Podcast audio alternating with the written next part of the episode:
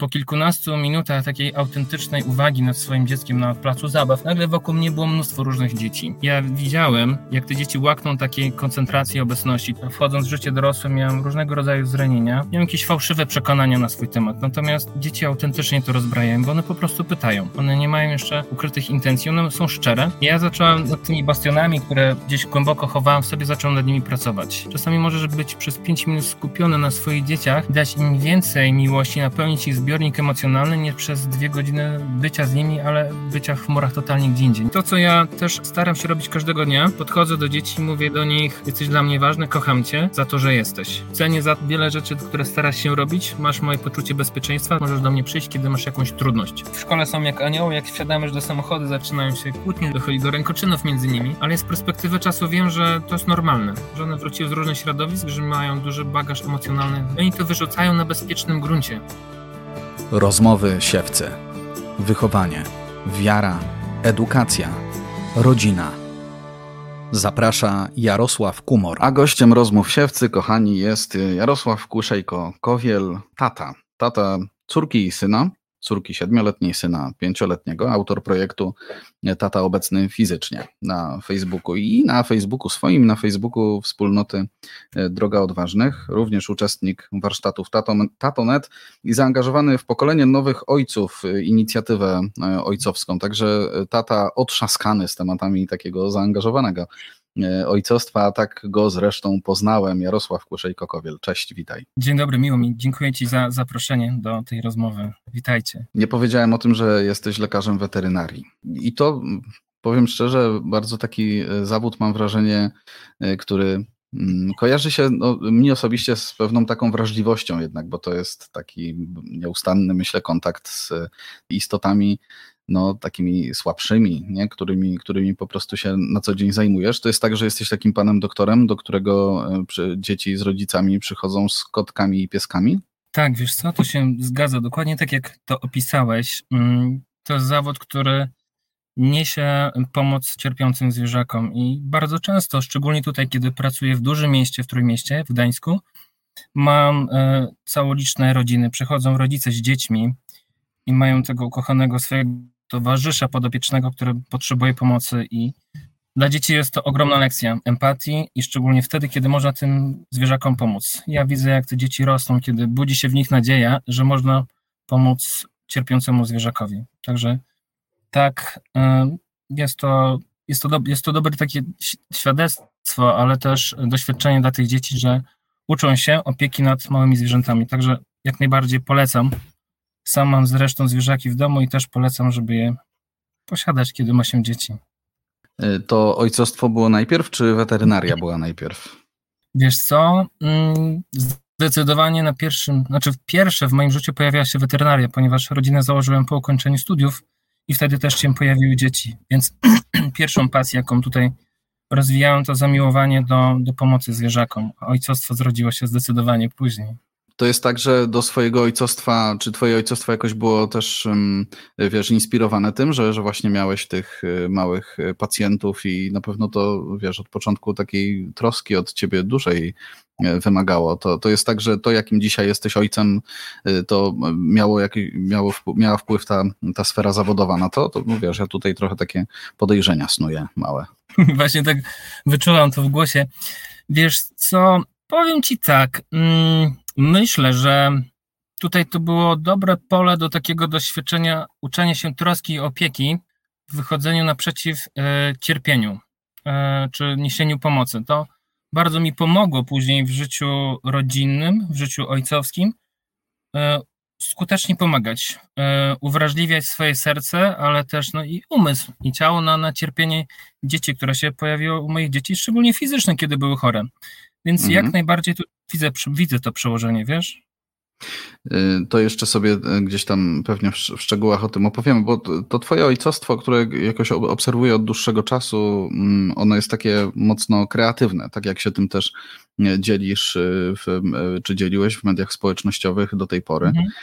Natomiast wspomniałeś coś takiego, mm, że dobrze, żeby w domu mieć zwierzaki. Powiedz, jakie są u ciebie i rzeczywiście jaki to ma wpływ na twoje dzieci zawsze u mnie w domu była arka Noego. Ja od małego wychowałem się wśród zwierząt, mieszkaliśmy w domu rodzinnym w mieście, ale i były kaczki, i gęsi, i, i kury, i były nutrie, i były papugi, i były rybki, i były koty, i były psy, więc ja też nie wyobrażałem sobie, żeby moje dzieci w, e, wchodząc jakby w życie nie, nie wychowały się wśród zwierząt. Ja mam obecnie w domu psa, dwuletniego 30-kilowego psa, którego przygarnęliśmy.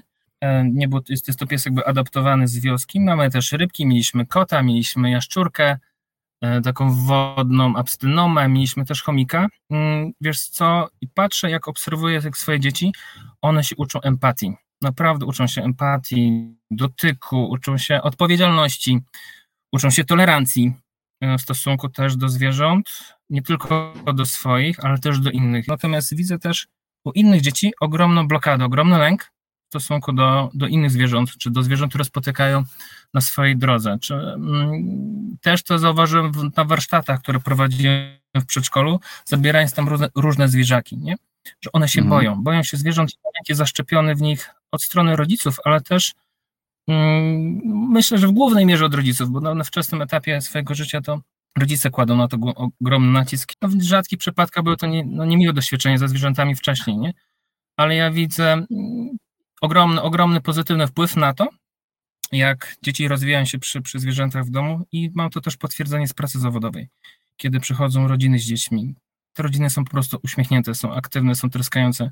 Widać, że ci rodzice są zmęczeni, mając dzieci kudłate i dzieci własne, ale ja widzę ogromny plus e, rozwoju. I gdybym miał to powtórzyć, tak, chciałbym, inaczej nie zmieniłbym tego. Chciałbym, żeby moje dzieci wychowywały się wśród zwierząt. To powiedz, Jarek, jak to było właściwie u ciebie, kiedy pojawiły się dzieci?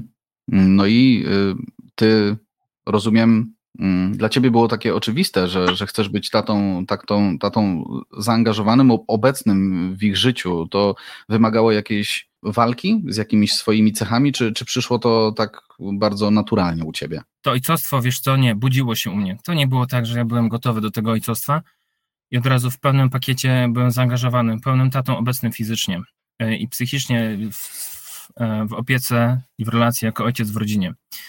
Ja miałem taki fokus na początku, po zakończeniu studiów, kiedy też e, założyliśmy rodzinę, już stałem się mężem, dla mojej żony, to miałem taki fokus na skupienie na, na karierę zawodową. Natomiast kiedy pojawiła się Łucja, e, zacząłem przewartościowywać to wszystko w swojej głowie. Takim znamiennym okresem było to, kiedy moja żona wróciła do pracy, a ja zostawałem z Łucją. Postanowiliśmy, że Łucję damy do przedszkola dopiero trzeciego roku życia. Ja dużo czasu zacząłem z nią spędzać. Dużo czasu spędzałem na placu zabaw w domu, E, I na początku te myśli mi uciekały. Ja nie byłem w stanie się skupić nad, nad, nad Łucją e, i widziałem to też u innych mężczyzn no, na placu zabaw. Natomiast z dnia na dzień postanowiłem i chciałem być obecny przy niej, czyli skupiać się na tym, co ona robi, wczuwać się w jej potrzeby. I widziałem, jakie to przynosi ogromne owoce. Miałem do tego stopnia tak ciekawe doświadczenie, że po kilkunastu minutach takiej autentycznej uwagi nad swoim dzieckiem na placu zabaw, kiedy ona dorastała, nagle wokół mnie było mnóstwo różnych dzieci. Ja widziałem, jak te dzieci łakną takiej koncentracji obecności. To mnie tylko utwierdzało w tym, że to jest dobra droga, bo ja zacieśniałem wtedy, zacząłem zacieśniać więź z swoją córką, później ze swoim synem. Zaczęliśmy budować niesamowitą relację i to procentuje do tej pory, więc to jest proces, proces, który się trwa do tej pory, ponieważ e, dzieci są niesamowitym wyzwalaczem takich bastionów, często pochowanych w jakichś zranień wewnętrznych. Tak jak każdy, ja też wchodząc w życie dorosłe miałem różnego rodzaju zranienia, miałem jakieś fałszywe przekonania na swój temat, natomiast dzieci autentycznie to rozbrajają, bo one po prostu pytają. One nie mają jeszcze ukrytych intencji, one są szczere. Ja zacząłem nad tymi bastionami, które gdzieś głęboko chowałem w sobie, zacząłem nad nimi pracować. Czyli ja sam zacząłem się zmieniać, zacząłem wkładać pracę w swój rozwój nad sobą, po to, żeby móc jak najwięcej dawać siebie swoim dzieciom. I ja to widzę, jak to zaprocentowało. Te dzieci po prostu kwitną. Teraz, kiedy są już w szkole, w przedszkolu i w szkole, mam też feedbacki od nauczycieli, od ludzi, którzy e, na co dzień pracują z moimi dziećmi. Jak widzą, jak dzieci, którym, dzieciom, którym poświęca się czas i uwagę, jak potrafią naprawdę wzrastać i rosnąć. To jest coś pięknego. Tak, to jest fajny obrazek, y, to co mówisz, że na placu zabaw paręnaście minut uwagi i nagle masz gromadkę dzieci przy, przy sobie, nie? Y, mhm. Przy, przypominam sobie co, coś podobnego, gdzieś, gdzieś z jakiejś piaskownicy na placu zabaw y, mam wrażenie, że, że to jest taki schemat, który może się powtarzać na wielu placach Dokładnie zabaw, tak. jeżeli z, znajdzie się jakiś rodzic, nie? Po prostu. Tak, słowem klucz, rodzic, który będzie obecny, nie? Który zniży tak. się do poziomu dziecka i wejdzie w jego świat. I to jest niesamowite, że nie musisz mieć wielu gadżetów, nie, nie musisz e, robić coś niezwykłego, tylko po prostu być na równi z dzieckiem i być razem w tym, co on robi. I te dzieci chcą tego, one potrzebują tej uwagi. To nie trzeba naprawdę wiele, nie trzeba skończyć kursów, tylko nie trzeba przerobić wielu książek, czy mieć jakichś super gadżetów na tym placu zabaw. Po prostu wejść w świat dziecka, zatrzymać się na chwilę dla niego nie? bo to w końcu też dla niego tam jesteś. No niestety y, jest tak, że na placach zabaw nas bardziej dorosłych absorbują telefony, nie? I po prostu siedzimy sobie na ławce i tyle. A potem jesteśmy gotowi powiedzieć, że no okej, okay, zaangażowane ojcostwo, w ogóle za, zaangażowane rodzicielstwo, ale ja to tak średnio mam czas, bo ja też jestem człowiek zajęty i pracuję i, i, i ja potrzebuję mieć może czas na jakieś swoje pasje. Ty powiedz, jak to u ciebie może było też, jeśli chodzi właśnie o pewne, pewną taką sferę zainteresowań. Ty musiałeś po prostu obdzielić swoje życie już tylko pracą zawodową i byciem dla rodziny, dla dzieci, dla żony? Wiesz co, to jest bardzo fascynujący proces, ponieważ, jak ja każdemu powtarzam i sobie też, każdemu, kto ma jakby trudność ze splanowaniem takiego czasu, i często osoby mi się pytają, Jarek, jak ty to robisz? Ja mówię, mam tyle samo czasu, co ty. Moja doba trwa 24 godziny, choć chciałbym ją zakrzywić czasoprzestrzeń. To pewnie nie śpisz w nocy. No właśnie, że śpię. Dla mnie to jest, wiesz co, kwestia optymalizacji czasu.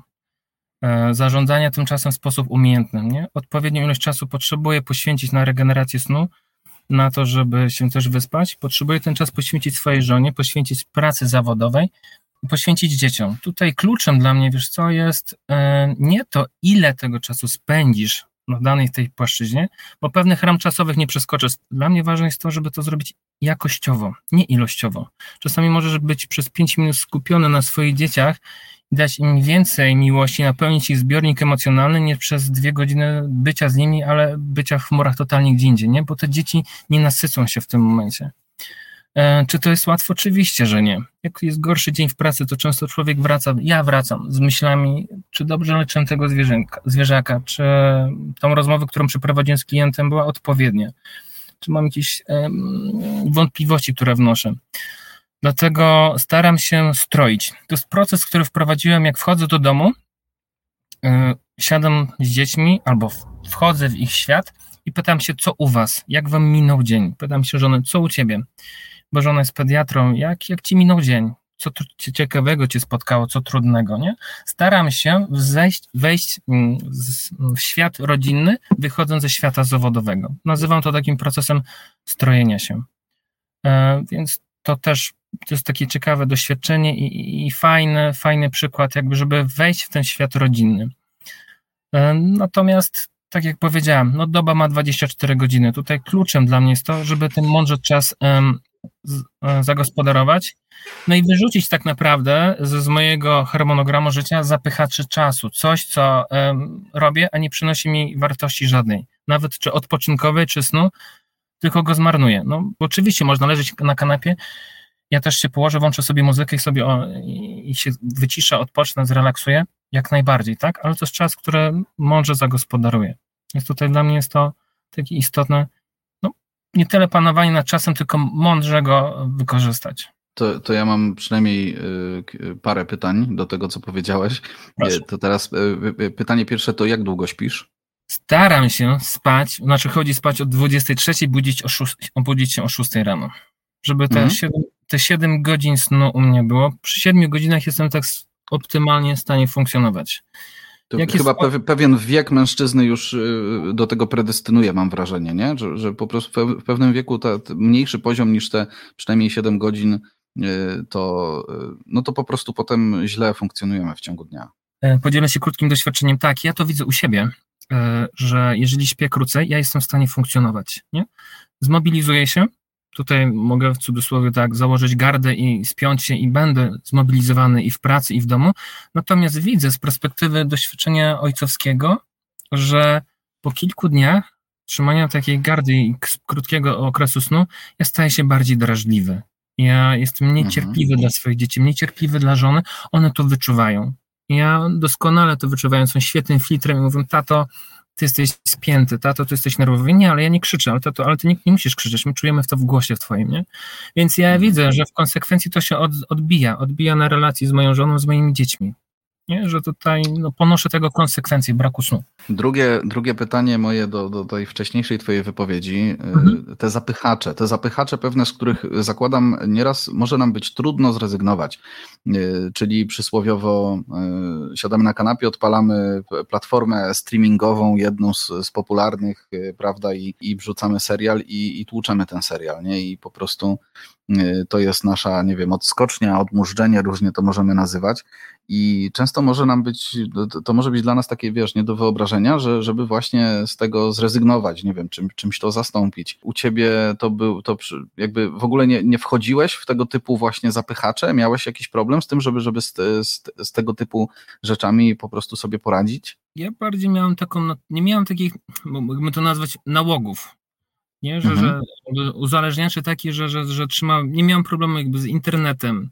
Ja mam milion pomysłów na minutę, na, na zagospodarowanie czasu dla siebie, dla rodziny, dla, dla, dla, e, czy dla bliskich, więc u mnie było takim, dla mnie trudnością było to, żeby z tego wszystkiego wybrać tylko daną część i to zrealizować, nie? bo ja miałem, zawsze mam, podaj mi, co chcesz zrobić, albo co chciałbyś zrobić z dziećmi, albo co, nie wiem, mm, jakiś, zorganizować jakieś wydarzenie, to ja ci powiem, jak to zrobimy. To była to u mnie taka blokada. To, że ja potrzebowałem sobie limitować ten czas na dane aktywności. Pojadę sobie na rower, bo lubię jeździć na rowerze, żeby nie wydłużyć tego, bo wiem, że wtedy na przykład zabraknie mi tego czasu dla dzieci albo dla żony. Albo pójdę pograć w siatkówkę, jest fajny mecz, e, zrelaksuję się, gramy z kolegami, wyłączyłem się na chwilę. Jest mm, fajna zabawa, a w tym momencie na przykład zostanę pół godziny, czy nie, godzinę, dwie, trzy, cztery dłużej, nie? I w tym momencie no doba nadal ma 24 godziny. Więc ja miałem z tym, to jest coś, na co ja u siebie potrzebuję uważać. Zaczynam rysować, bo lubię też rysować patrzę, ok, minęły 3 godziny 4, nie? Bo często siadam do rysowania wieczorem, jeżeli mam na to przestrzeń, na tą pasję, ale w tym momencie ja wiem, ok, jutro będę chodził niewyspany, nie? To się odbije czkawką na moich dzieciach, na przykład następnego dnia po południu. Do tych takich kreatywnych y, form i pomysłów różnych na, na to, jak rodzinnie w ogóle spędzacie czas, za chwilę jeszcze nawiążemy, tylko chciałbym mhm. jeszcze, jeszcze jedną rzecz wyciągnąć y, z, z tego, co mówiłeś poprzednio. Te przysłowiowe 5 minut, albo nieraz nie przysłowiowe, tylko dosłownie 5 minut, które mamy na kontakt z dziećmi, z dzieckiem, dzień jest napięty i, i po prostu przez te 5 minut skupiamy się maksymalnie na tym dziecku. Podaj jakieś przykłady z waszej codzienności, kiedy właśnie miałeś taką bardzo ograniczoną ilość czasu na e, kontakt z dzieckiem i, i w jaki sposób e, jakoś tam może najbardziej efektywnie Y, takie, takie może ci się przypominają, przypadki, kiedy najbardziej efektywnie po prostu takie krótkie kilka minut wykorzystałeś? Tutaj mm, dobrze się u mnie sprawdza to, jak znam swoje dzieci, bo mam gdzieś w wachlarzu albo w głowie zapisane, albo nawet na kartce pomysły, które dzieci moje by chciały ze mną zrealizować. One bardzo często o tym mówią. Nieraz y, wysilamy się na to, żeby z dziećmi zrobić coś naprawdę ogromnie wielkiego, coś super, żeby im to zrekompensować, wynagrodzić. Mamy mało czasu, ale chcemy zrobić coś z pompą i z bombą, nie? A moje dzieci i wierzę, że dzieci wszystkich rodziców podpowiadają im, co by chciały zrobić. I ja wtedy na przykład mam to na kartce spisane, takie pomysły, na przykład Lucja by chciała ze mną coś narysować. Na te chciałaby ze mną zbudować, pobudować Lego. Albo chciałaby ze mną mm, e, pograć w daną grę. I w tym momencie często zdarza się tak, że ja mówię, ok, mamy małą ilość czasu, mamy 5 minut, chciałbym z tobą zagrać w grę, nie? No, ale natko mamy 5 minut, możemy ustawić, nie wiem, kurę na piekarniku i w tym momencie to też fajnie uczy dzieci limitowania czasu, że coś się zaczyna, coś się kończy, my mamy efektywne 5 minut, które możemy spędzić, ale co jest ważne w tym, ja naprawdę w tym momencie poświęcam czas dziecku, bo jeżeli ja jeszcze wchodzę w to, jestem z nim, ale jeszcze chcę spojrzeć na telefon, jeszcze chcę odpisać, chcę jeszcze coś załatwić, coś przynieść, no to ten czas ucieka, nie jest, jest taki. No, to, co ja też staram się robić każdego dnia, bo rano często mamy mało czasu, szczególnie w ciągu tygodnia, od poniedziałku do piątku, kiedy moja żona jest na dyżurze w pracy, ja jestem sam, rozpoczynam poranki z nakarmieniem zwierząt, później dzieci, mamy mało tego czasu, ale to, co robię rano, kiedy jest go mało, podchodzę do dzieci i mówię do nich, e, Natku, jesteś dla mnie ważny, nie? jesteś dla mnie ważny, kocham cię, za to, że jesteś. Cenię za to wiele rzeczy, które starasz się robić. Masz moje poczucie bezpieczeństwa, zawsze możesz do mnie wrócić, możesz do mnie przyjść, kiedy masz jakąś trudność. E, cieszę się, że jesteś odważny i próbujesz różnych rzeczy. Nie? Każdego poranka staram się to moim dzieciom powiedzieć. Kocham cię za to, że jesteś. Czy... I ja już widzę, na starcie to jest krótka chwila, ale im zaszczepiam taki start, że na początek dnia oni wiedzą, że ja jestem. Taki prosty przykład. Dzisiaj mieliśmy zakończenie roku w przedszkolu. Mój syn miał już ostatni jakby występ, przyszły, od września idzie do zerówki. I moja żona z córką, z Łucją usiadły na środku, natomiast ja usiadłem z boku, żeby robić zdjęcia. I ja widziałam, jak on mnie szukał. Wszędzie. On mhm. zobaczył mamę, zobaczył Łucję i ja widziałam po twarzy u niego tą niepewność, ten lek, on się e, zaczął nerwowo rozglądać. W momencie, kiedy mnie zobaczył z boku, automatycznie pojawił się uśmiech, pojawiła się ta, ta, ta radość. To był ułamek sekundy, nie? To, co powiedziałeś, ale ja spotkałem się z nim wzrokiem. My mamy zresztą takie kody kobry, i ja, i Natka, mojego syna, i to znaczy taki, że jesteśmy razem, wierzę w ciebie, jestem obok ciebie, jest, czuj się bezpiecznie. Nie? I pokazałem mu ten znak. Nikt nie wiedział, co to znaczy, nikt nie wiedział, co ja zrobiłem, on zrobił to samo, ale on wiedział, że jeszcze jestem obok niego. Automatycznie wzrosła w nim pewność siebie, kiedy występował na scenie. Także te pięć minut, o których mówimy, to ono może być wszędzie, nie? Ono może być w domu, ono może być na spacerze. Ważne, żeby to żeby ta chwila była taka naprawdę efektywna, bo to ładuje, zaczynamy i wychodzimy do punktu wyjścia, ładuje ten zbiornik emocjonalny dziecka. On, on jest bardzo ważny, każdego dnia. Y, mówiłeś o tym, że dzieci są wyzwalaczami dla nas dorosłych w różnych obszarach, bo powiedziałeś między innymi o tym obszarze pewnych zranień. Te zranienia nam się mogą odzywać, bo dzieci pytają o różne rzeczy i są tak, takie nieskażone. Te pytania są takie bardzo szczere. Nie? Y, natomiast inna rzecz, którą y, dzieci też wyzwalają, to talenty. Y, mhm. Ty, y, jeżeli ja dobrze pamiętam, to, to twój y, taki talent do rysowania, on mm, został jakoś uruchomiony przez to, że dzieci chciały, żebyś dla nich narysował, czy, czy sam wyszedłeś z taką inicjatywą, ale dobrze pamiętam z jednego z postów w ramach twojej serii Tata Obecny Fizycznie, te obrazki rysunki postaci z Kubusia Puchatka. No to, to, to było coś e, niesamowitego, nie? Takiego, myślę, budzącego w każdym ojcu, który ma jakąś żyłkę taką artystyczną, e, no chęć do tego, żeby zrobić coś podobnego. Bo okazuje się, że od laika właściwie można przejść i okazuje się, że da się to zrobić do kogoś, kto świetnie wykonuje takie, takie rzeczy. Wydaje się, że przeszedłeś pewną drogę w tym obszarze, prawda? Jak to było? Tak, zgadzam się. Zawsze to jest, to jest dla mnie taki dobry przykład, że można mieć zakopany talent i można go w każdej chwili odkopać, nawet mając 35 36 lat. E, zacznę od tego e, krótko. E, sam wiesz, no, co to jest talent. Talent to jest coś, czego nie doceniasz. To jest coś, co ci łatwo przychodzi i dziwisz się, że inni tego nie potrafią. I faktycznie w tym wypadku tak to było, wiesz? To było kilka lat temu, kiedy postanowiłem zacząć, rozpocząć prowadzenie warsztatów e, w miejscach edukacyjnych moich dzieci. I wieczorem usiadłem z żoną, było godzina około 21.30, 22. Następnego dnia miałem prowadzić warsztaty u córki w przedszkolu wówczas. I chciałem jej narysować postacie z Kubusia Puchatka. I pamiętam, że z żoną rozmawiałem e, no, na jakieś tematy dnia codziennego. Tak staramy się codziennie rozmawiać i to też buduje naszą więź małżeńską. I rysowałem właśnie, to istotne, że rozmawiałem, znaczy rysowałem rozmawiając z żoną, jakby nie przykuwałem do tego takiej uwagi. W ciągu tam 15 minut stworzyłem dwa rysunki, które zabrałem następnego dnia na warsztaty. One dla mnie w cudzysłowie były byle jakie. Natomiast na dzieciach zrobiło to furorę przedszkolu, na moich dzieciach też, bo one tego nie widziały, na mojej żonie też, na panią, na pani wychowawczyni tak samo. Ja tego wtedy ci powiem nie doceniałem, wiesz? Natomiast moje dzieci poprosiły mnie, e, czy mogły mi narysować postacie bajkowe w pokoju takim wyzwalaczem, żeby jeszcze motywatorem dla mnie jako ojca było to, że ja chciałem, żeby one miały postacie bajkowe w pokoju na plakatach i pomyślałem, że nawet im kupię takie. Natomiast powiem Ci, jak zobaczymy jaka jest cena tych plakatów, to stwierdziłem, że sam też im spróbuję namalować i zacząłem malować te, te postacie. Ten pokój się rozświetli w różnych postaciach, znaczy rysunkowych, w szkicach mm, różnych postaci bajkowych i dużo ludzi jak przychodziło do naszego domu, mówię, że to są świetne prace. I ja, wiesz co, zaczął, poszedłem w to, zacząłem rysować dużo, później poszedłem w szkice y, portretowe, wiszą obecnie na ścianach moich dzieci, zacząłem też rysować portret swojej żony, natomiast jeszcze go nie skończyłem, inne dzieci też narysowałem w rodzinie. I bardzo to lubię. Bardzo tu lubię to, choć wiem, że nie utrzymam się z tego. Czasami się śmiałem, że zostawię weterynarię i zacznę, zacznę rysować postacie bajkowe. Natomiast to jest moje takie hobby, to jest moja jedna z pasji, bo dzieci mi odkopały bardzo dużo różnych pasji. I gdzieś mam jakieś ramy czasowe, kiedy to robię. Często staram się wracać do rysowania, jak gdzieś wyjeżdżamy wspólnie do jakiegoś domku, gdzie możemy wyciszyć się. Ja mogę wtedy spokojnie wziąć ten ołówek i, i dalej rysować. Także tak, było to ciekawe doświadczenie. Tutaj dzieci ewidentnie pomogły mi odkopać ten talent, wiesz? Przez, przez te kilkadziesiąt lat no, nie używałem ołówka. Wiele osób, jak zobaczyło te portrety, pytało się, gdzie się tego nauczyłem. I ja mówię, wiesz co, no, ostatnim razem rysowałem w gimnazjum. Nie, nie, nie mhm. rysowałem żadnych portretów. I to było naprawdę takie ciekawe doświadczenie. Dzieci ewidentnie mi tutaj w tym pomogły, żeby to, żeby to dalej mm, praktykować. Mówisz o innych pasjach, y, które też przy dzieciach się wyzwoliły. Co to na przykład jeszcze? Rozwinęła się pasja do fotografowania cyfrowego. Teraz też jak jeździmy na urlopy, to zabieram ze sobą aparat cyfrowy i lubię łapać te momenty zdjęć, e, uchwyty tych emocji, reakcji swoich dzieci, natury.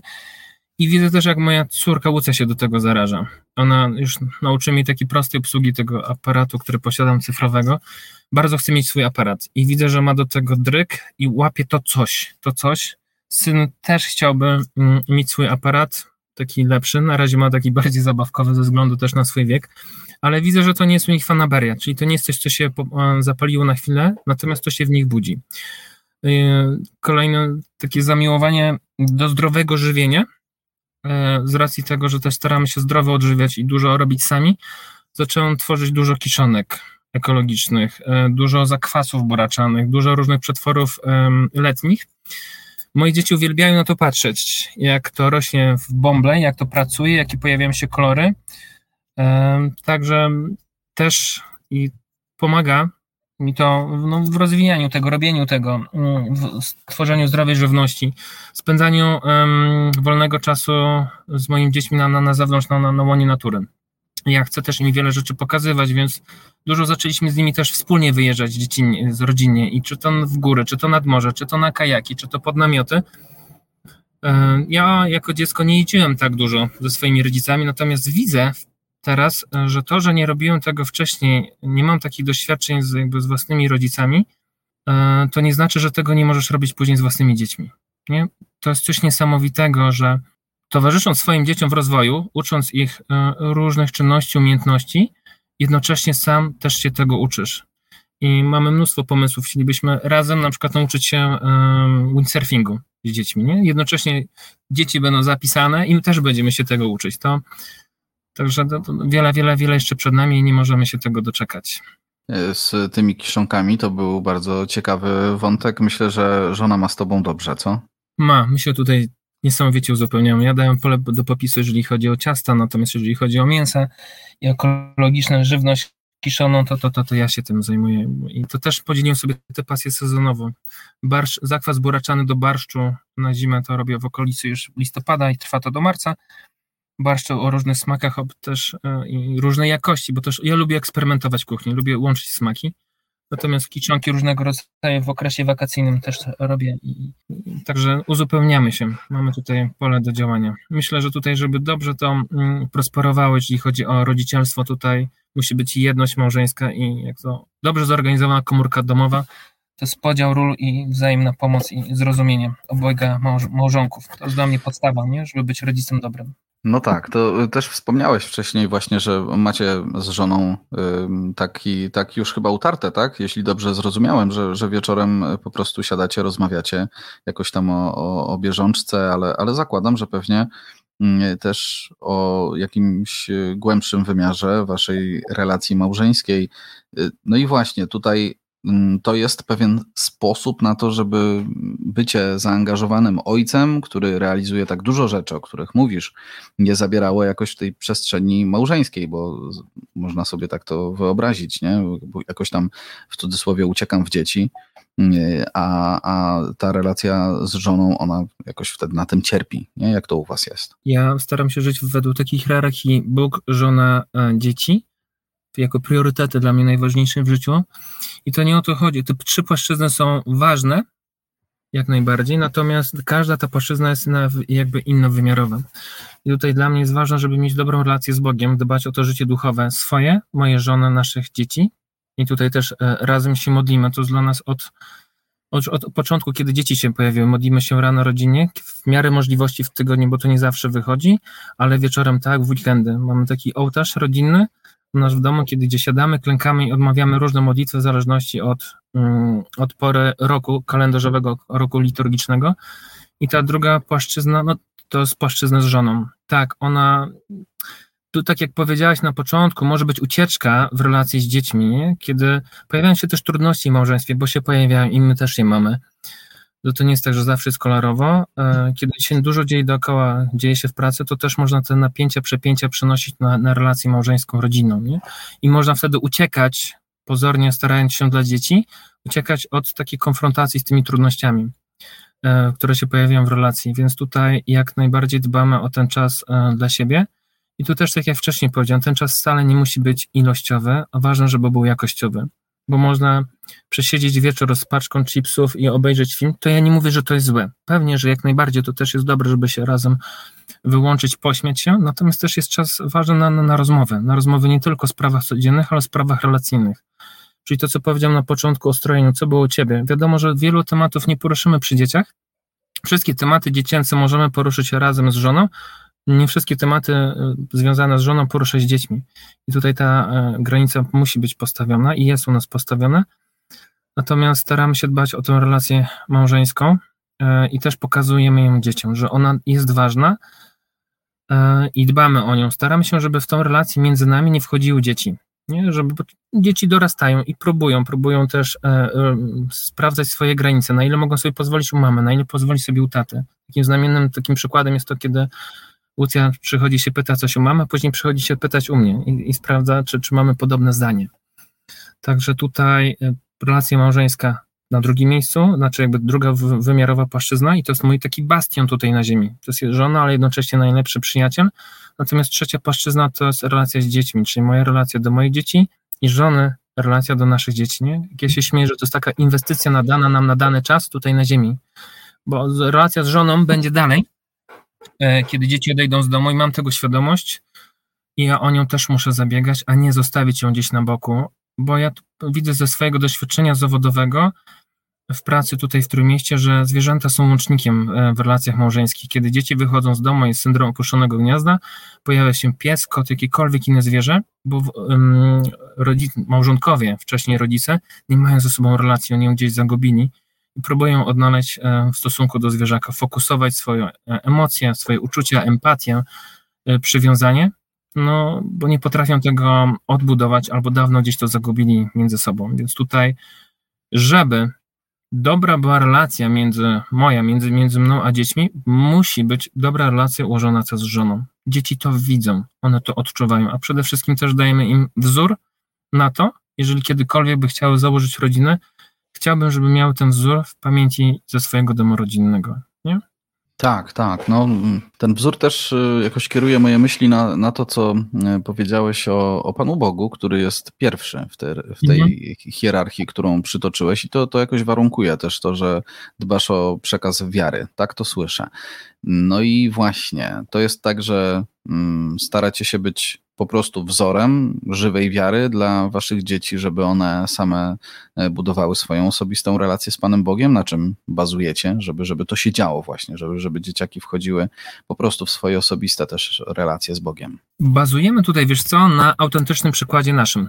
Na tym, że mm, modlimy się razem rodzinnie, pokazujemy y, dzieciom, że Panu Bogu chcemy dziękować za każdy dzień i mówimy o tym otwarcie.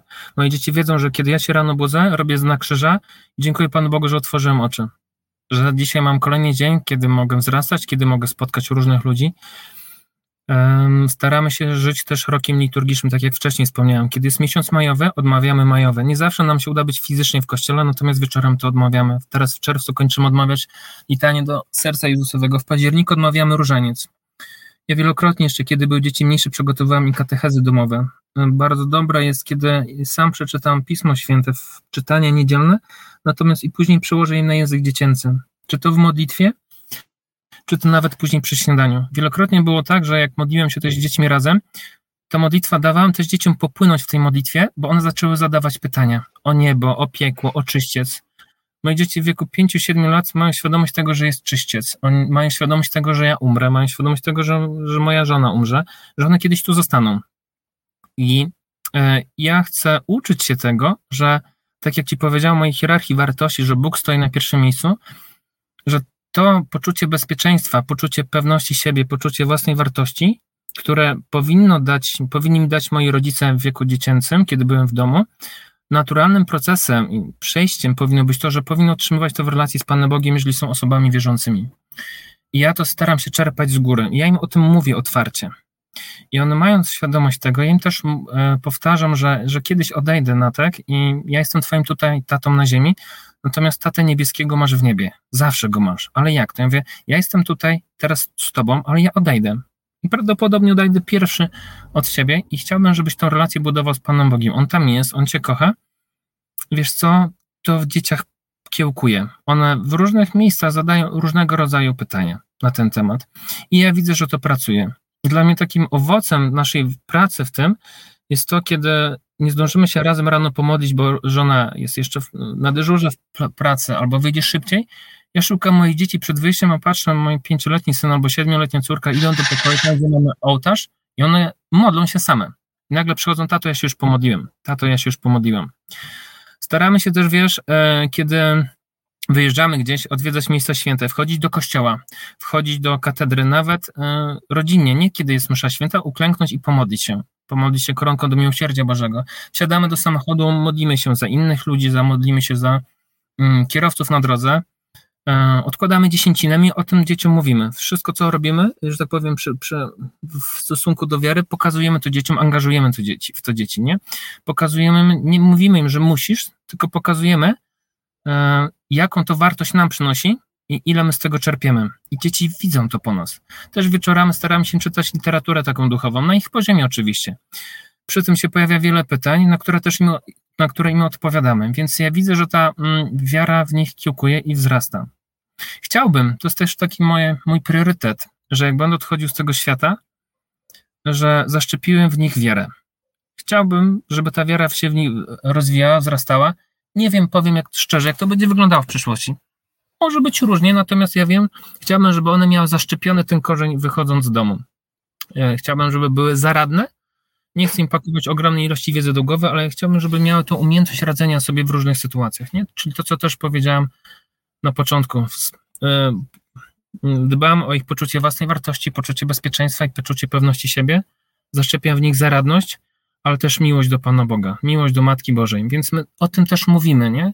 Wielokrotnie w ciągu dnia proszę Pana Boga o pomoc, modlę się do Ducha Świętego, robię to też w pracy i ja widzę tego namacalne owoce i ja się tym dzielę z dziećmi.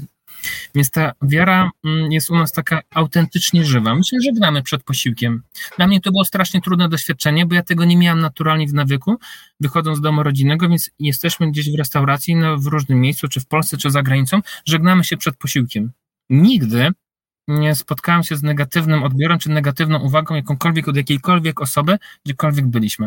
Jak się słucha e, tego, co mówisz, e, mo można mieć takie wrażenie e, pewnej, wiesz, sielanki takiej, nie? I też tego, że, że dzieci są po prostu, są ciekawe, są takie prowadzone przez was, dają się prowadzić, a, a rodzic taki randomowy, tak to nazwę, może mieć takie doświadczenie.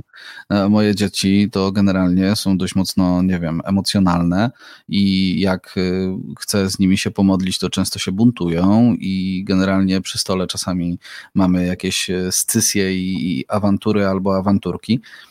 I, no i właśnie, nie? I to, to jakby u was to, jak to wygląda? czy to, czy też właśnie takie emocjonalne sytuacje, które jakoś sprawiają, że nie wiem, dzieci, dzieci w jakiś sposób się buntują, one się zdarzają, y, czy i w jaki sposób sobie, sobie z nimi radzicie? Bardzo się cieszę, że to ruszyłeś. Jak opowiadałeś o tym, to miałem takie obrazy w głowie i uśmiech mi się pojawił na twarzy, e, ponieważ to, co było dla mnie ważne, żeby ocenić, nawet ocenić, um, scharakteryzować temperament naszych dzieci, wiesz, bo to bardzo mocno ułatwiło nam pracę z naszymi dziećmi. Natek jest sangwinikiem i cholerykiem, więc jest chodzącym wulkanem. Łucja jest melancholiko, e, takim sangwiniko, melancholikiem głównie. Więc to są dwa różne temperamenty, dwa różne typy działania.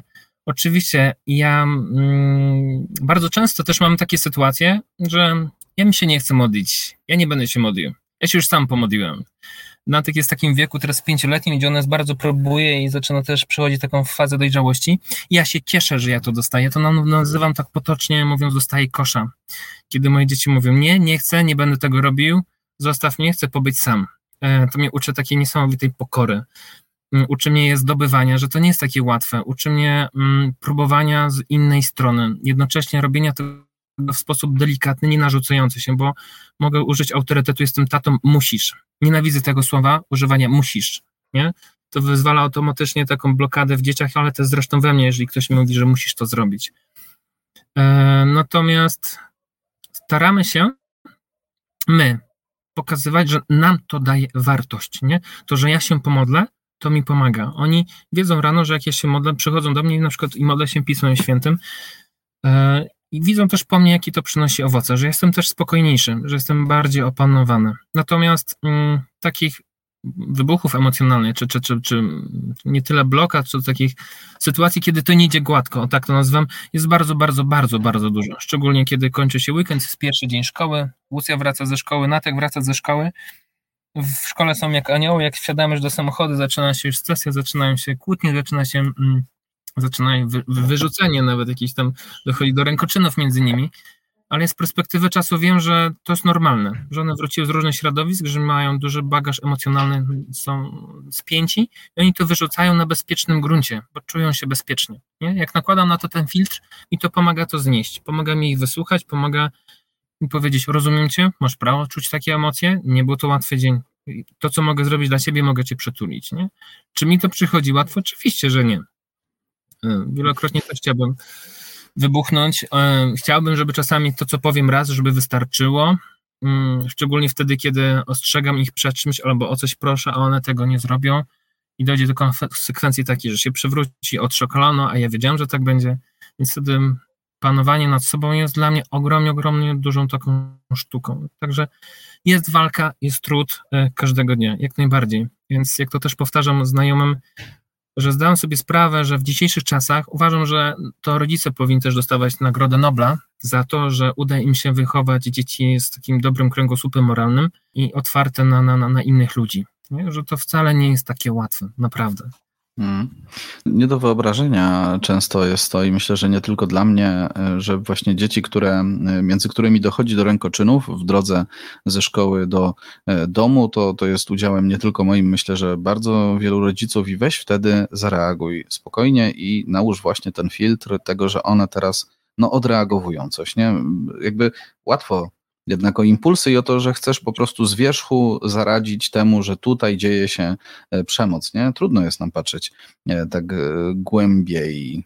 Zakładam, że potrzeba kilka takich razów, kiedy to się zdarza, żeby jakoś wyrobić może w sobie pewien nawyk tego, żeby, żeby patrzeć w taki sposób. Nie? No, myślę, że w ten sposób to, to musi się zadziać.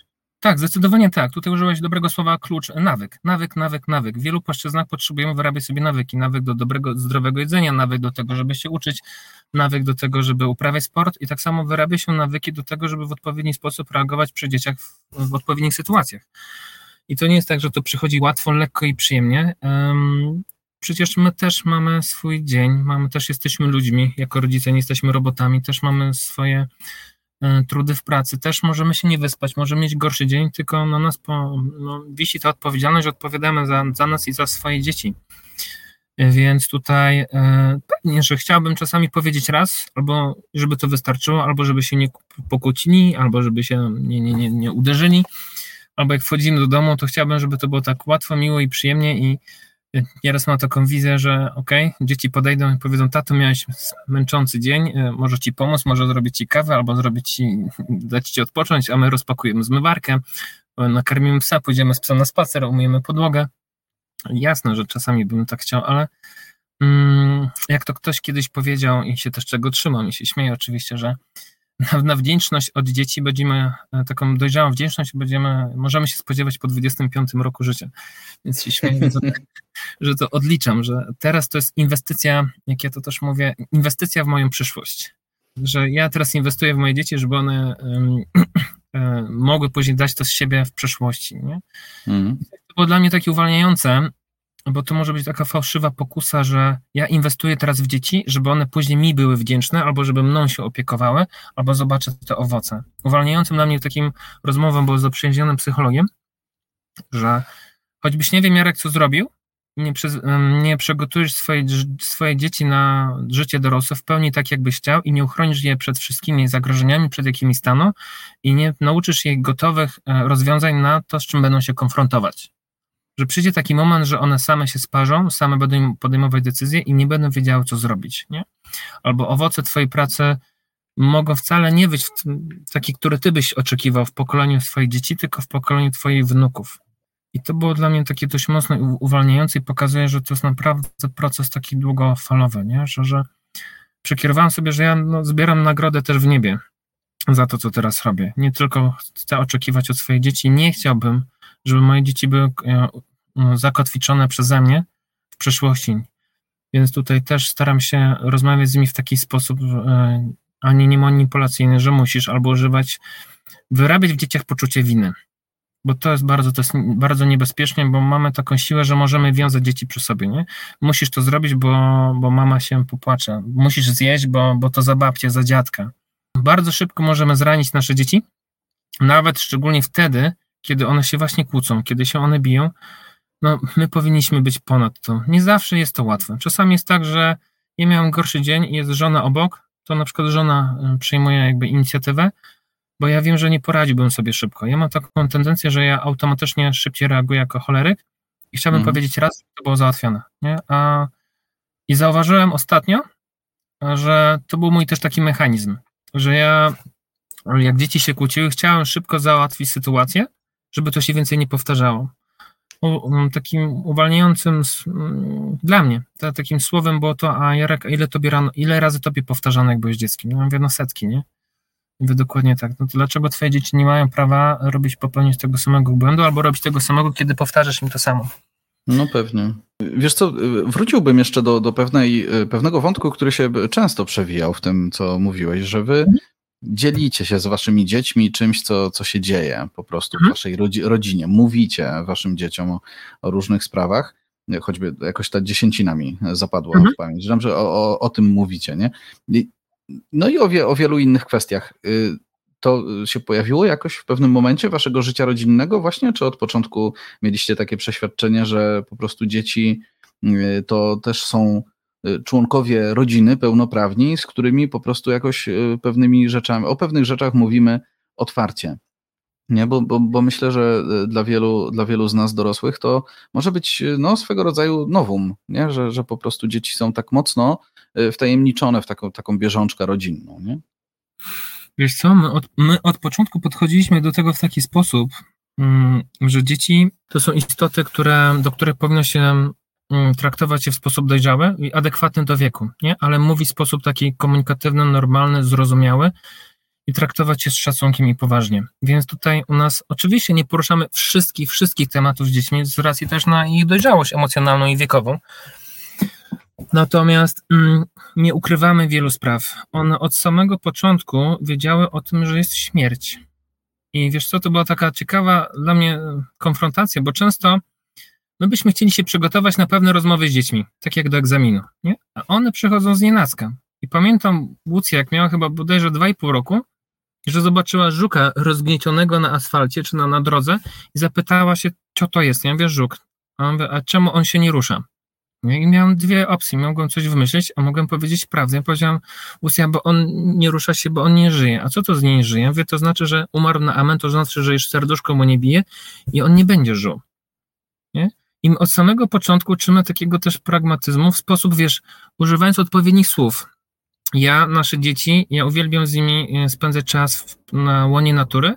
Jednym z takich atrakcji, kiedy moje dzieci były ciekawe świata, było to, że jak widzieliśmy na przykład jakieś zwierzaki, czy one były nawet, wiesz, małe, żaby, jakieś ptaszki, ja które leżały martwe. Ja nie zakrywałem tego przed nimi. Wręcz podchodziłem i pokazywałem, słuchajcie, tu macie żaba, macie żabę, jednocześnie uczyłem ich anatomii i pokazywałem, więc słuchaj, ta żaba już nie żyje, ona umarła, mm, żaby się rodzą, żaby też później umierają, inne zwierzęta się rodzą, one umierają i one mają to zaszczepione. U nas w domu też i umarł chomik, umierają rybki, one wiedzą o procesie przemijania. One mają też doświadczenie śmierci u nas w rodzinie bliższej bądź dalszej. Wiedzą, że mają dziadka na cmentarzu. My chodzimy razem na ten cmentarz, my um, odwiedzamy go i modlimy się za niego. Kiedy mamy miesiąc listopad, modlimy się za duszę w czyśćcu cierpiące. Dzieci się pytają, co to jest czyściec, więc, więc my im to tłumaczymy. Um, mówimy o tym, że jeżeli chcemy gdzieś wyjechać na wycieczkę, to trzeba odłożyć na ten urlop, nie? Uczymy je tego, że mm, te pieniądze nie biorą się znikąd. Nasze dzieci były w naszych miejscach pracy. Łucja była u mojej żony w szpitalu, a moje dzieci były u mnie w, w gabinetach weterynaryjnych. Stąd też się zrodził pomysł na kolejny projekt, który kończę teraz realizować. Podjąłem go w zeszłym roku we wrześniu. Prowadziłem warsztaty w przedszkolu mojego syna i w szkole mojej córki ze zwierzętami, z psami, z kotami, ze szczurami, z pierwszej pomocy, z wędkowania, więc ja też wprowadzam je w ten świat, którym ja żyję na co dzień. One wiedzą, na czym moja praca polega. E, one wiedzą, w jaki sposób e, pomagam zwierzętom. One wiedzą, że one cierpią. Ja swoje dzieci od początku uczyłem tego, że jeżeli się zranią, będzie leciała krew, to jak mają zareagować, że to jest normalne, że poleci krew. Uczyłem je zawsze tego, że jest jakieś rozwiązanie, że nie ma sytuacji bez wyjścia. Więc mój syn, pięcioletni, kiedy dzisiaj Łucja się oparzyła wrzątkiem, wyrwał z krzesła dosłownie, pobiegł do łazienki, przyniósł jej kubek z zimną wodą, żeby mogła sobie włożyć palec. Mhm. To, jest, co jest też dla mnie ważne, my nie ukrywamy swoich słabości przed dziećmi, ale to słabości mam takie na myśli, że nie wyszło mi i nie opanowałem swoich emocji, powiedziałem coś bardziej impulsywnie. Powiedziałem coś, co mogło je zranić i zraniło. I ja przychodzę do nich i mówię, synu, Natek, ja cię, chciałbym z tobą porozmawiać. Czy, czy możemy, czy jesteś gotowy? Tak, albo nie, więc wtedy też czekam. Mówię, chciałbym ciebie przeprosić. Chciałbym ciebie przeprosić i mówię, za co konkretnie? Mówię, Natek, dzisiaj w tej sytuacji nie opanowałem swoich emocji. Miałem gorszy dzień, e, powiedziałem słowa, które cię zraniły, przepraszam cię za to. Nie wyszło mi to. Nie? I my pokazujemy swoim dzieciom, że mm, rodzice to nie są mm, skały, które wiedzą najwięcej, wiedzą najlepiej, są nieomylne i wszystko im wychodzi. Nie. Wielokrotnie też im pokazujemy i przyznajemy się do tego, że mamy też słabe, mm, może słabe strony, że mamy też dzień, kiedy nam coś nie wychodzi, kiedy czujemy się gorzej i tłumaczymy im to. To było takim dobrym też takim procesem, kiedy uczyliśmy nasze dzieci odczuwania emocji. Wiemy o tym też, że jak się dzieci uczą, jak się dzieci rodzą, one nie mają zdolności definiowania emocji. One po pewnym czasie, kiedy ten, ten, mózg się zaczyna na tyle rozwijać, zaczynają odczuwać coś, ale one nie wiedzą, co to jest. One nie, nie potrafią tego nazwać. Więc myśmy uczyli nasze dzieci. To, co czujesz, jest, to jest złość, to jest frustracja, to jest radość. I są fajne takie materiały do nauki do, o emocjach. Mm, I tam były takie też fajne skale pokazywania złości, na ile jesteś zły od 1 do 5. I nasze dzieci bardzo często mówią, jestem zły, jestem wściekły o skali 1 na 5. Nie? I, i wtedy my albo wiesz, e, próbujemy z nimi rozmawiać e, od razu, albo dajemy im szansę, żeby tą złość mogły uwolnić. E, stosujemy dużo fajnych technik, dajemy, albo na przykład Łucji się sprawdza, danie jej kartki, ona tą złość rysuje tak mocno, że zrobi dziurę w tej kartce, więc daje jej drugą kartkę. No a tak potrzebuje pójść do pokoju, posiedzieć chwilę, i wtedy po chwili do niego idziemy. Staramy się te sytuacje z nimi wyjaśnić, żeby nie było niewyjaśnionych sytuacji, nie? żeby ta złość była ukierunkowana jakby do źródła i emocje szczególnie smutne, czyli te, te nieprzyjemne, żeby um, można było je zakotwiczyć do konkretnej sytuacji i przepracować. To, co może być najgorsze, to są nieprzepracowane emocje. Nie? To jest tak zwana też bierna agresja. W tym momencie te dzieci, kiedy zostają z czymś, to w nich to zostaje. To zostaje i to się wsiąka w nie. I bardzo często wtedy pojawiają się różnego rodzaju mechanizmy takie mm, kompulsacyjne u dzieci. One robią coś, czego by normalnie nie robiły, nie, zachowały się w naturalny sposób, tylko to bardzo fajnie widać też, kiedy przychodząc do szkoły, nie? Kiedy widzimy, że zachowują się inaczej niż zawsze. I po kilku dniach, bo często nie chcą nam powiedzieć tego od razu, okazuje się, że była taka, taka, taka, taka sytuacja, nie? Więc tutaj bardzo dobrze mi się sprawdza tutaj mm, Marshall Rosenberg, Porozumienie bez przemocy, kiedy on mówi właśnie o akceptacji uczuć, akceptacji emocji, nazywaniu ich, definiowaniu e, i próby rozwiązania w taki sposób, jaki mamy danej możliwości, znaczy w danej sytuacji możliwy. No, dla mnie rodzicielstwo e, to jest niesamowita przygoda, ponieważ ja jednocześnie sam się zmieniam, bo dzieci odkrywają wiele prawd o mnie, konfrontują to we mnie. Ja mogę to zakopać i zostawić, albo mogę pracować ze sobą, szukać rozwiązań, a jednocześnie to jest proces, kiedy my też je prowadzimy, czyli jednocześnie pracujemy nad sobą sami, pracujemy nad własnymi zranieniami, które gdzieś się pojawiły w okresie wcześniejszym, ale też jednocześnie uczymy nasze dzieci. Za nic w świecie nie zamieniłbym tego na nic innego. Kiedy miałem możliwość kariery zawodowej, miałem propozycję zostania na kilku katedrach już kilkanaście lat temu na uczelni, żeby robić doktorat i zostać adiunktem i bardzo poważnie to rozważałem. Patrząc teraz już o te kilkanaście lat do przodu, bardzo się cieszę, że jestem tam, gdzie jestem, że tego nie zrobiłem. Tak, wiesz co, tak myślę teraz, y, żebyśmy w pewien sposób y, też spuentowali, zostawili z pewnym konkretem też naszych mhm. słuchaczy w czasie tak naprawdę, hmm, no rozmawiamy u progu wakacji i mhm. emitujemy mhm. naszą rozmowę w ogóle tuż po Dniu Ojca i to się całkiem e, sympatycznie tutaj składa. Ale głównie e, myślę o, o wakacjach, e, które przed nami i to często będzie taki czas, w którym mamy dużo czasu z dziećmi, i możemy łatwo wejść w niego tak jak śliwka w kompot trochę. To może wtedy dużo nam spowodować trudu i niepotrzebnych emocji i, i takiego poczucia, że czas nam przeleciał przez palce. I teraz powiedz, ty na przykład jesteś w takiej sytuacji, hipotetycznie zakładamy to, że masz dwa tygodnie bycia z dziećmi, z żoną w domu, e, po prostu albo gdzieś e, na wyjeździe i teraz jak podchodzisz do takiego projektu, że tak to nazwę, takich powiedzmy dwóch tygodni, e, kiedy jesteście po prostu ze sobą, to jest kwestia jakiejś narady wcześniejszej, co, co robimy, czy, czy kwestia po prostu obmyślenia pewnego planu bardzo konkretnego na, na każdy dzień, jak to, jak do takiego czasu się przygotowujesz? Dobre pytanie, ponieważ dwa dni temu wróciliśmy też już z urlopu pojechaliśmy w tym roku sobie w czerwcu szybciej i byliśmy te dwa tygodnie razem. Jestem już dzisiaj drugi dzień w pracy i, i powiem, że jeszcze nie mogę wejść w ten rytm i dryk, ale mamy, planujemy kolejne wojaże też w okresie wakacyjnym. E, ja ten czas wspominam mm, bardzo mile, wiesz, ale mile e, do, od momentu, kiedy nałożyłem sobie filtr, że to jest e, czas wakacyjny wspólny. To znaczy, jeżeli przygotowuję się do takiego urlopu, nawet psychicznie, bo dla mnie jest ważne nastawienie psychiczne, to nie jest czas, kiedy ja będę robił wszystko to, co chcę, jak chcę, kiedy chcę, więc też przygotowujemy taką przestrzeń na urlopie, kiedy siadamy z żoną, chcemy porozmawiać, zagrać w badmintona, speedmintona, a dzieci są wokół nas.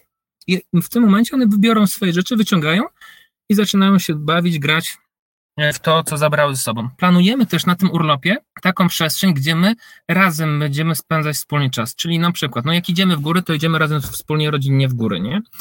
Ale na przykład właśnie jak wracamy do jakiegoś domku, to w tym momencie mówimy, ok, dzieci, teraz wy macie czas dla siebie, a my na przykład z mamą chcemy, żona bierze książkę i zaczyna czytać, a ja na przykład położę się i włączę sobie słuchawki z muzyką, nie?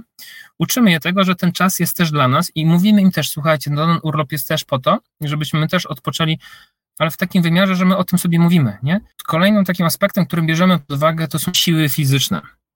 Jak mieliśmy dzieci, dzieci, dzieci wcześniej, to z żoną podróżowaliśmy dużo, szczególnie po górach. Ale mamy tutaj taki system przyjęty, że na przykład jednego dnia idziemy w góry, następnego dnia robimy dzień bardziej leniwy, więc mierzymy siły na zamiary. To, co jest fajne e, i to polecam bardzo, aby mówić o swoich pragnieniach.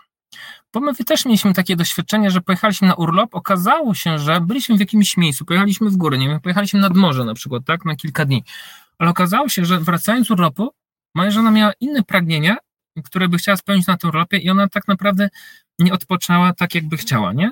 Więc fajne jest to, aby opowiedzieć, jakie mamy oczekiwania na ten urlop, że chciałbym na tym urlopie, czyli ustalimy, że jedziemy w górę. Ok, to co w tym w górach chciałobyś zrobić?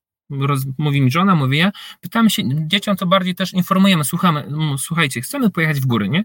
Co byście chcieli w tych górach zobaczyć? A jakie mamy możliwości? Ja mówię, jest to, jest to, jest kopalnia złota, tam będą fajne lody, e, tam będzie zjeżdżalnia, będzie park wodny, no to my chcemy pojechać do parku wodnego, do zjeżdżalni. Dobra, możemy się mówić tak, że dzisiaj pójdziemy w górę, będziemy robić pikniki po drodze, będziemy grać w karty, e, w planszówki, bierzemy kot, siadamy, a jutro pojedziemy wspólnie na basen. Nie? Więc jeżeli dzieciom też pokazujemy coś, czego mogą się spodziewać, czyli pokazując im cel, bardzo mi to pomaga. Nie? Czyli zapraszamy ich też do zorganizowania tego czasu, w którym jesteśmy. Oczywiście my to koordynujemy, bo jak dzieci powiedzą, że chcą pojechać na, na Mount Everest, no to oczywiście tego nie zrobimy nagle. W miarę możliwości tam, gdzie jesteśmy. Więc tutaj mm, zaplanowanie tego razem wcześniej, mierzenie sił na zamiary, kluczowe jest to, żeby powiedzieć o swoich oczekiwaniach na urlop, bo może się okazać, że są totalnie różne i nie da się ich wtedy spełnić wspólnie, nie? A gryźć się wtedy na urlopie totalnie nie ma sensu. No i przede wszystkim, przede wszystkim, przede wszystkim, mając dzieci, być otwartym na zmianę. To, co jest pewne, to jest zmiana. To było też takie trudne, że jak postanowiłem, że chcemy jechać tam i tam, to bym po prostu stanął na rzęsach, żeby tam być. A po tylu latach, kiedy mam dzieci, nauczyłem się, że wszystko może w każdej chwili się zmienić. I tak się nie, często dzieje, nie? Pewnie, dzięki, dzięki serdeczne. Ja myślę, że tak, ta, ta, ta kwestia zmiany, ona jest e, ciężka do przeżycia nieraz. To, to, fakt, myślę, z, perspek z perspektywy ojców, nie? Rzeczywiście. Kochani, dzięki serdeczne, już stuknęła nam pewnie godzinka, e, nie wiem jak, jak długi ten materiał będzie po, po postprodukcji, ale ja tutaj na swoim liczniku już widzę całkiem zaawansowany czas, taki idealny czas, żeby mm, już zbliżać się mhm. do końca. Kochani, Jarek Kuszejko-Kowiel, e, tata zaangażowany, jak pewnie dobrze tutaj słyszeliśmy, był dzisiaj naszym gościem, autor e, projektu takiej serii postów na swoim Facebooku, też na Facebooku Drogi Odważne, E, tata obecny fizycznie, też uczestnik warsztatów Tatonet, zaangażowany e, w inicjatywę Pokolenie Nowych Ojców. O tych inicjatywach generalnie My już dzisiaj nie porozmawiamy o Twoim zaangażowaniu w nie, ale kochani, bardzo Was do tego też zachęcamy, zapraszamy, żeby sobie pogooglować e, te rzeczy, po, popatrzeć na Facebooku też e, u Jarka, jak to wygląda. E, no i cóż, dziękuję. Dziękuję Tobie, Jarku, bo to jakby kawał porządnej inspiracji ojcowskiej dzisiaj za nami. Dzięki serdeczne. Ja również bardzo dziękuję. Cieszę się, że mogę być tutaj, Jarek, z Tobą, a także z Państwem, którzy będziecie, tego słuchać. Życzę Wam e, naprawdę wspaniałych, wspaniałych wakacji i dobrego czasu rodzinnego, abyście po tych wakacjach byli o krok do przodu w, w głębszej relacji między Wami, bo to o to tak naprawdę chodzi. I polecam swoje motto, którym się kieruję, powiedział Jacek Pulikowski, Najważniejsza firma mojego życia to moja rodzina, także jak najbardziej stawiać na relację rodzinną. Pozdrawiam serdecznie, dziękuję. Pozdrawiamy i do usłyszenia.